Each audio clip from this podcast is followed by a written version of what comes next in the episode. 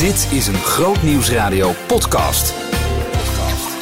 Het was de week van Forum voor Democratie, een winst die grote gevolgen kan hebben. Ook de ChristenUnie liet zich feliciteren in de Nieuwe Morgen. Er werd gebeden voor de verkiezingen, maar naast verkiezingen was het ook de week dat Anne van 22 in Bajorieke vertelde over haar tienermoederschap. Groot Nieuwsradio podcast. Met Maurits Reinoud. Het is week 12. Leuk dat je luistert naar de wekelijkse podcast van Groot Nieuwsradio. Het idee is, ik ga elke week even zitten om het mooiste en beste van Groot Nieuwsradio te selecteren. Dat heb ik eh, deze week gedaan met twee stagiairs van de opleiding journalistiek eh, van de Christelijke Hogeschool Ede. Hanneke en Renske, nog eh, bedankt voor jullie hulp, dames. En het was natuurlijk de week van de verkiezingen. Forum voor Democratie boekte een giga-overwinning. Kan grote gevolgen gaan hebben voor de coalitie. Maar uh, ook de ChristenUnie wint. Ze gaan van drie naar vier zetels. En Segers is daar erg dankbaar voor en blij mee. En je hoort hem uh, in gesprek met Annemarie. ChristenUnie-leider Gert-Jan Segers, goedemorgen. Goedemorgen. Is gefeliciteerd nou op zijn plek? Ja, dat, dat mag je wel zeggen. Um, wij hebben 100.000 stemmen winst behaald, zoals het er nu uh, naar uitziet. En uh, nou, de stemmen worden her en der nog steeds geteld. Maar als je dan verantwoordelijkheid draagt, uh, ziet dat er een enorme fragmentatie plaatsvindt in het politieke landschap. Eén partij enorm wint. Um, dan is het wel bijzonder dat we ons een beetje onttrekken aan het verlies van veel andere partijen. En dat we ja, als een uitgesproken christelijke partij winnen. Dat is, dat, ja, daar, daar ben ik wel heel erg dankbaar voor. Nou, uh, omdat u het zegt dan, gefeliciteerd. Um, iemand die zeker gefeliciteerd moet worden, uh, u noemde het ook al, Thierry Baudet. Grootste, hoogste nieuwe binnenkomer. Wat heeft u begrepen van zijn overwinningsspeech?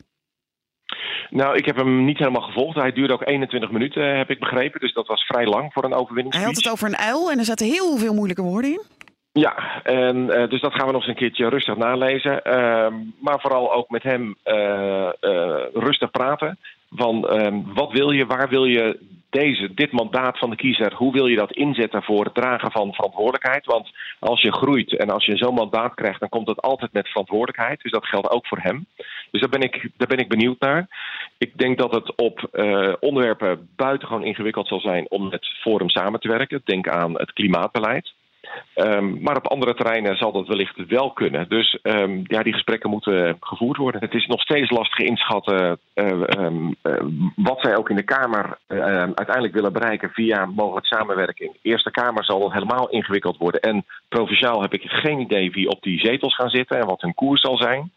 Dus dat is eigenlijk een, een, een zwart gat waar we in zitten te ja, kijken. Vergelijking is al gemaakt met de opkomst van Pim Fortuyn. Ja, dat, dat, uh, dat begrijp ik. Dat was ook vanuit het niets met een, met een enorme klap binnenkomen. Die uh, had destijds 26 zetels. Ik weet niet uh, omgerekend hoeveel. Dat zal hier ongeveer hetzelfde zijn. Maar dat is ook nu een, een, een politiek gezien een ontzettend knappe prestatie. het maakt het samenwerken niet makkelijker. Maar goed, we zitten niet in de politiek om het alleen maar makkelijk te hebben. De ChristenUnie blaakt van het zelfvertrouwen. Grote kop vandaag in de Telegraaf. Als kleinste coalitiepartner uh, liep de partij het risico om vermalen te worden. Maar voorman Gert-Jan Segers slaagt er eigenlijk al sinds het aantreden van dit kabinet in...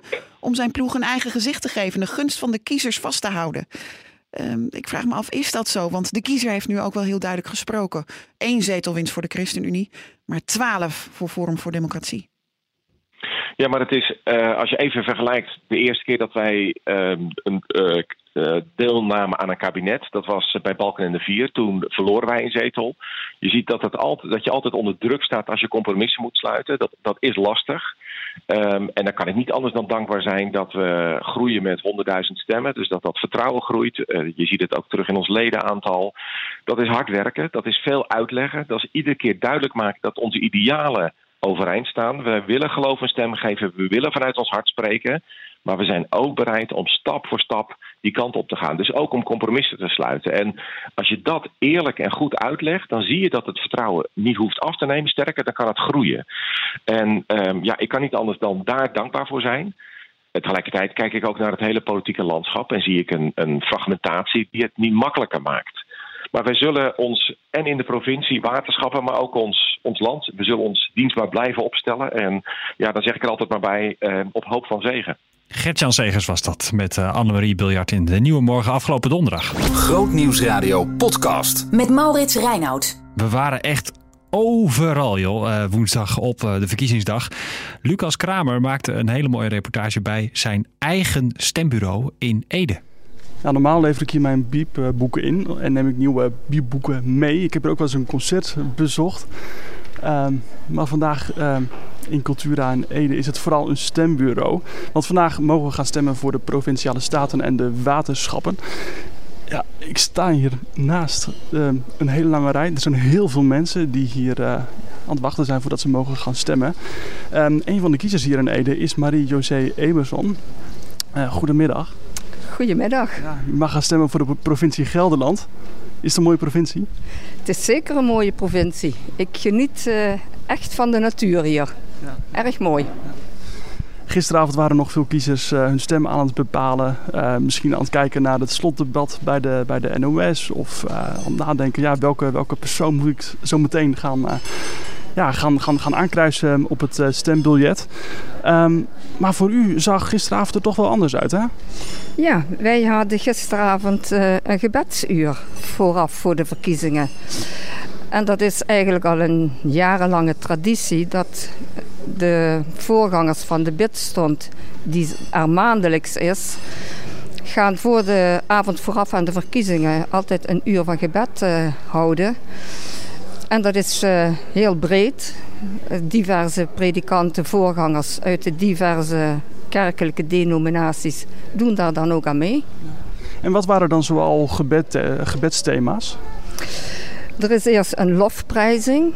Dus de Heer danken, loven voor wat er is, wat we hebben, wat we bereiken. Er is altijd heel veel om voor te danken, sowieso. En daarnaast uh, wordt er gebeden voor de nood van de wereld. Er is een blok gebed, gebed voor de provinciale staten, voor de kandidaten eventueel, maar ook voor het waterschap dit keer. En waarom bidden? Waarom bidden? Wij uh, vinden het belangrijk om. Uh, het, het is één geheel. De kerk hoort bij de wereld, de wereld hoort bij de kerk. En daar wil God bij betrokken zijn. Maar dat moeten wij dan wel toelaten of zelfs erom vragen. En daarom willen wij bidden dat hij betrokken is bij de mensen die ja, voor een staak staan om straks uh, ja, de provincie en de Eerste Kamer te kiezen. En dat zijn dan toch belangrijke beslissingen die ze straks moeten nemen. En daar willen wij een gebed om hen te bemoedigen en te steunen. Waar komt bij u zelf dat verlangen vandaan om te bidden? Ik ben van huis uit uh, katholiek opgevoed. Dus uh, ik heb uh, van, ja, van kinds af aan het bidden meegekregen. Wel op een andere manier dan de protestantse traditie. En die vind ik eigenlijk wel mooi om zo vrij uit te spreken. En ik vind het belangrijk omdat je dan zeker in deze hectische tijd een moment van rust ervaart. Hebben de gebeurtenissen van deze week uh, ja, u extra gemotiveerd om te gaan bidden? Zeker. Het is een uh, heftige week geweest uh, maandag met die, ja, al die gewonde doden. Eén iemand die om welke reden dan ook, want dat weten we gewoon niet, um, ja, tot zo'n daad in staat is. Ja, dat raakt iedereen. En dan, ja, dan vind ik het extra nodig om te bidden. En er is dus ook uh, gisteren in het uur aandacht aan besteed om voor die mensen, voor de slachtoffers, de nabestaanden. Maar misschien ook wel voor de dader, want die heeft ook familie. Om, daar past ook een gebed voor. U mag zometeen uh, gaan stemmen. Ik ga u niet vragen wat u gaat stemmen. Dat is uh, ja, het stemgeheim. Dat is privé voor u. Um, altijd een flinke rij. Het is heel druk hier. Uh, heeft u het ooit wel eens zo druk gezien bij, uh, bij een stembureau? Nee, het is uh, andere keren veel rustiger geweest. Maar dan ging ik wel in de ochtend. Ik weet niet of dat verschil maakt. Maar zo druk als nu heb ik het nog niet gezien. U mag zo meteen achteraan gaan sluiten in de rij. Ehm, mag ik u tot slot vragen, hoe, hoe heeft u uw stem bepaald? Um, hoe heeft u nagedacht over ja, wat u gaat stemmen zometeen? Um, ja, je hebt wel al langere tijd een bepaalde voorkeur. Maar in de hectiek sowieso van het voorbereiden voor dat gebedsuur. Maar ook alle campagnes, alles wat op je afkomt, alle informatie. Dat je op een gegeven moment denkt, ja, doe ik het dan wel goed? Is dit wel wat ik moet doen? En dan door zo'n gebedsuur is een uur van rust. Je ervaart een rustpunt. En dat um, helpt je weer te bezinnen van wat is nu essentieel? Waar gaat het in wezen om? En door die rust kom je ook weer tot je keuze. En kun je met een gerust hart, kan ik dan zeggen, nou dat is mijn keuze en ik laat het dan aan de Heer over. Ik leg het in zijn hand dat dat dan verder goed gaat komen. Wat is uw hoop voor de provincie Gelderland? Wat is mijn hoop? Dat het een mooie provincie blijft. Qua natuur. Waar het waterschap misschien een rol in moet spelen.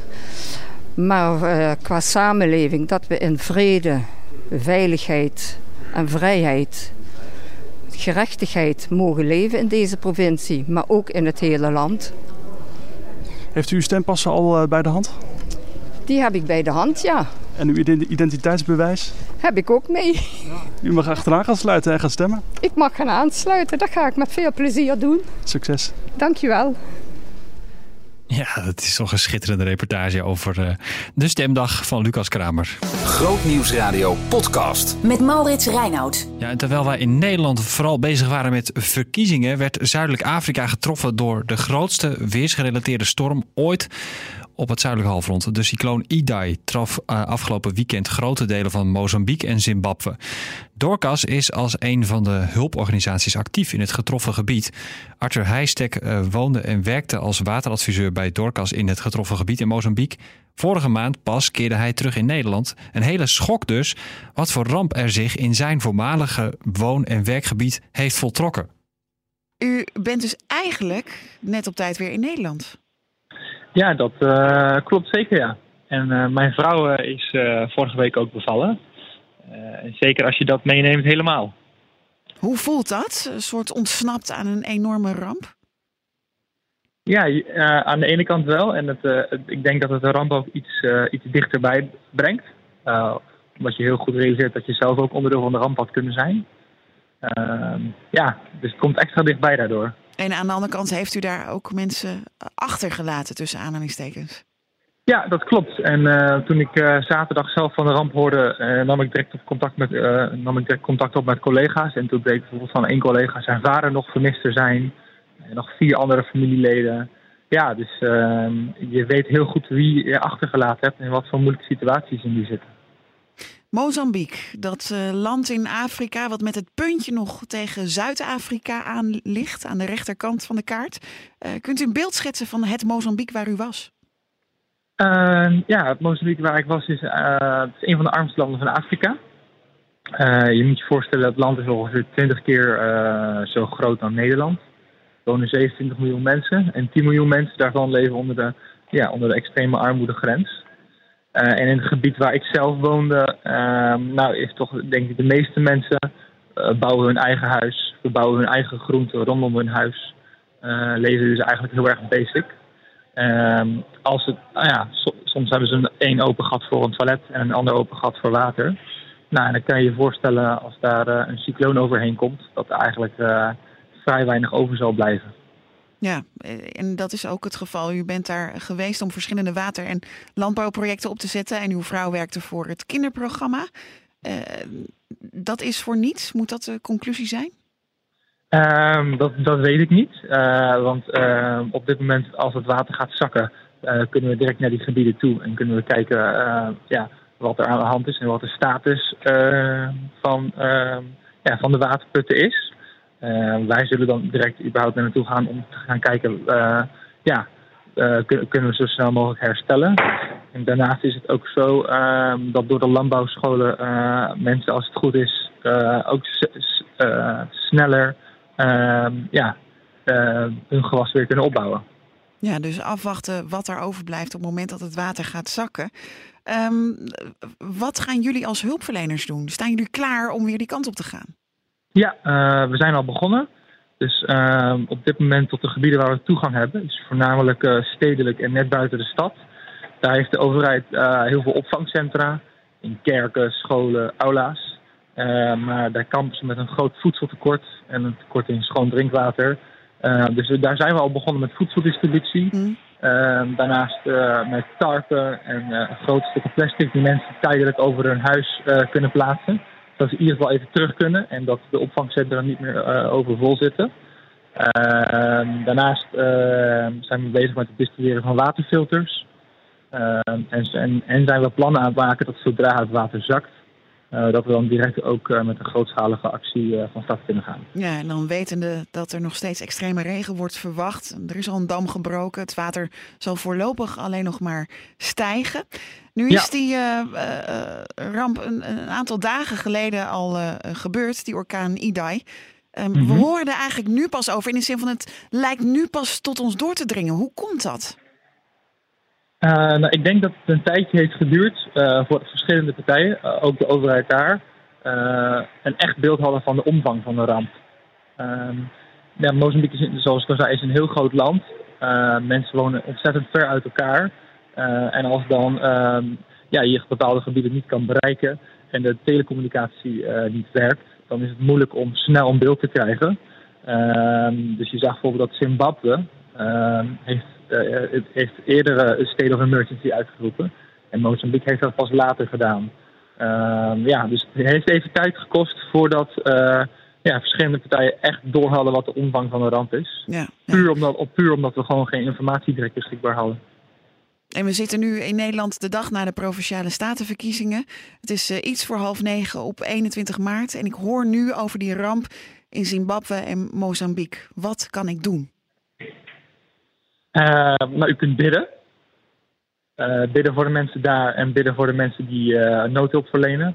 Eh, en u kunt daarnaast op verschillende manieren eh, geven. Aan het christelijk noodhulpcluster of op de website van de verschillende organisaties, op de website van Doorkas. Eh, want wat ik wel weet, dat geld kan direct eh, gebruikt worden. Absoluut. Dat was Arthur Heijstek van Dorcas in gesprek met Annemarie Biljart. Grootnieuwsradio podcast. Met Maurits Reinoud.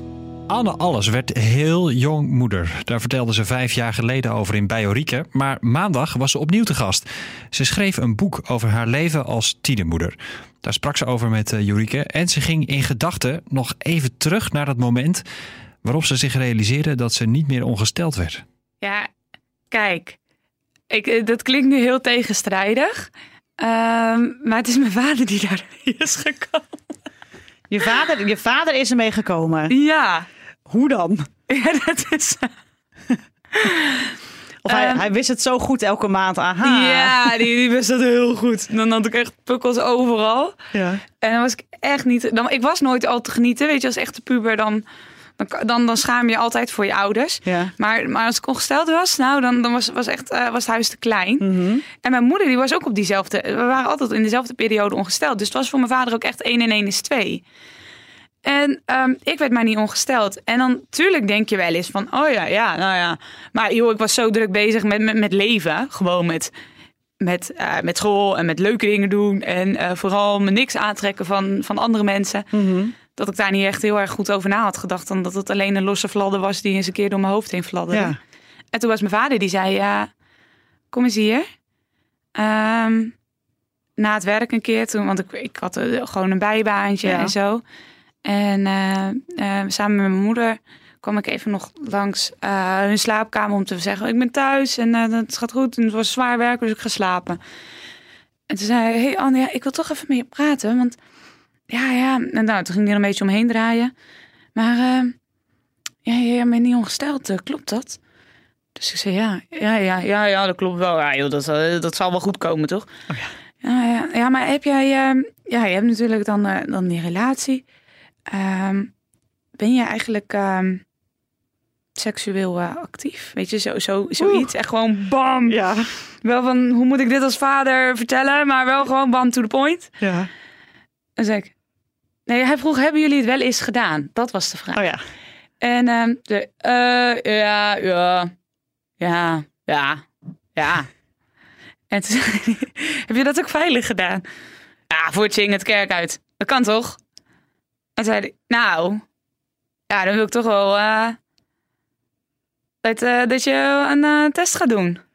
Ja, en toen moest ik wel gaan geloven. Dus het eerste wat ik zei was, ja, die ga ik niet zelf kopen hoor. Dus zei mijn moeder, nee, nee, maar zei mijn moeder, nou, die koop ik wel. Dus die is naar een andere stad toe gegaan. Oh, echt? gekocht. Zodat niemand zou kunnen zien dat zij een zwangerschapstest Ja, ging halen. ja, precies. Oei. Oh, voor je, voor je nog, het lijkt me nog best wel, ook voor je, voor je moeder, dan moet je opeens een zwanger, zwangerschapstest gaan halen voor je 14-jarige dochter. Ja, dat was ook nog zo wat. Dat vertelde ze me dus later.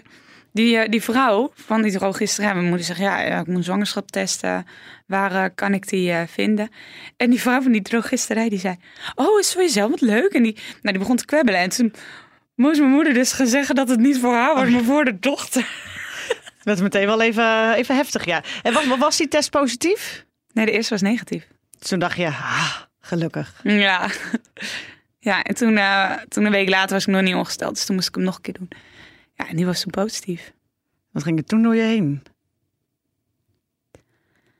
Ehm, nou, als je al een keer een test hebt gedaan en je bent een week later nog steeds niet ongesteld. En ehm, ik voelde het aan mijn lichaam. Dus ik, ja, toen, toen dacht ik, oh, K, dit is echt niet fijn. En toen, ehm, maar wel gewoon van eindelijk die bevestiging. En toen eh, ben ik naar mijn moeder gegaan, want die stond op de gang de was te doen. En ik ging zo met die test. Ja, ik had het nu niet zien, maar toen Ja. liet ik dus die test zien. En toen zei ze, toen, ja, toen schoten we alle twee in de lach. Gewoon van opluchting, maar ook van, wat is hier aan de hand? Ja. En dan? En dan? Toen moesten we huilen. Ja, en toen, toen, toen, daarna, toen moest ik mijn kranten gaan doen. Dus toen ben ik met mijn kranten gaan doen. Ja, En dan loop, je- dan loop je die kranten. Wat gaat er dan door je heen? Ja, dat, ik, ik weet het eigenlijk niet meer. Ik weet het echt niet meer. Gewoon alleen maar, oh, ben zwanger. Oh, mijn, mijn toekomst. Oh, mijn leven. Oh jee, ik ben zwanger. Oh, hoe gaan mijn vriendinnen reageren? Oh, ik zit net op een nieuwe school. hoe gaat mijn klas reageren? Nee. Oh, en dan moet ik het ook nog tegen Johannes gaan vertellen. Oh jee. Oh, oké. Anne Alles was dat in eh bij Ulrike. Het boek wat ze schreef heet Alles over hoop. En je kunt het vinden in onze webshop. Komende week op Groot Nieuws Radio. Is het de week van de psychiatrie? Daar gaan we niet aan voorbij. We praten met Janine van der Pol van ikzoekgod.nl. En de stelling maandag. Ouders moeten er alles aan doen om hun kinderen in de kerk te houden. Denk er eens over na. Breng maandag je stem uit en praat mee via grootnieuwsradio.nl. Leuk dat je luisterde. Abonneer je even op ons eh, kanaal Groot Nieuws Radio. En laat even een recensie achter. Tot volgende week. Het terugluisteren van bijzondere interviews en uitzendingen. Artikelen over nieuws, achtergronden en persoonlijke verhalen. En natuurlijk alles wat je wilt weten over je favoriete programma's. Jesus, bring the wine out of me. Bezoek nu onze gloednieuwe website grootnieuwsradio.nl. Groot Nieuws Radio.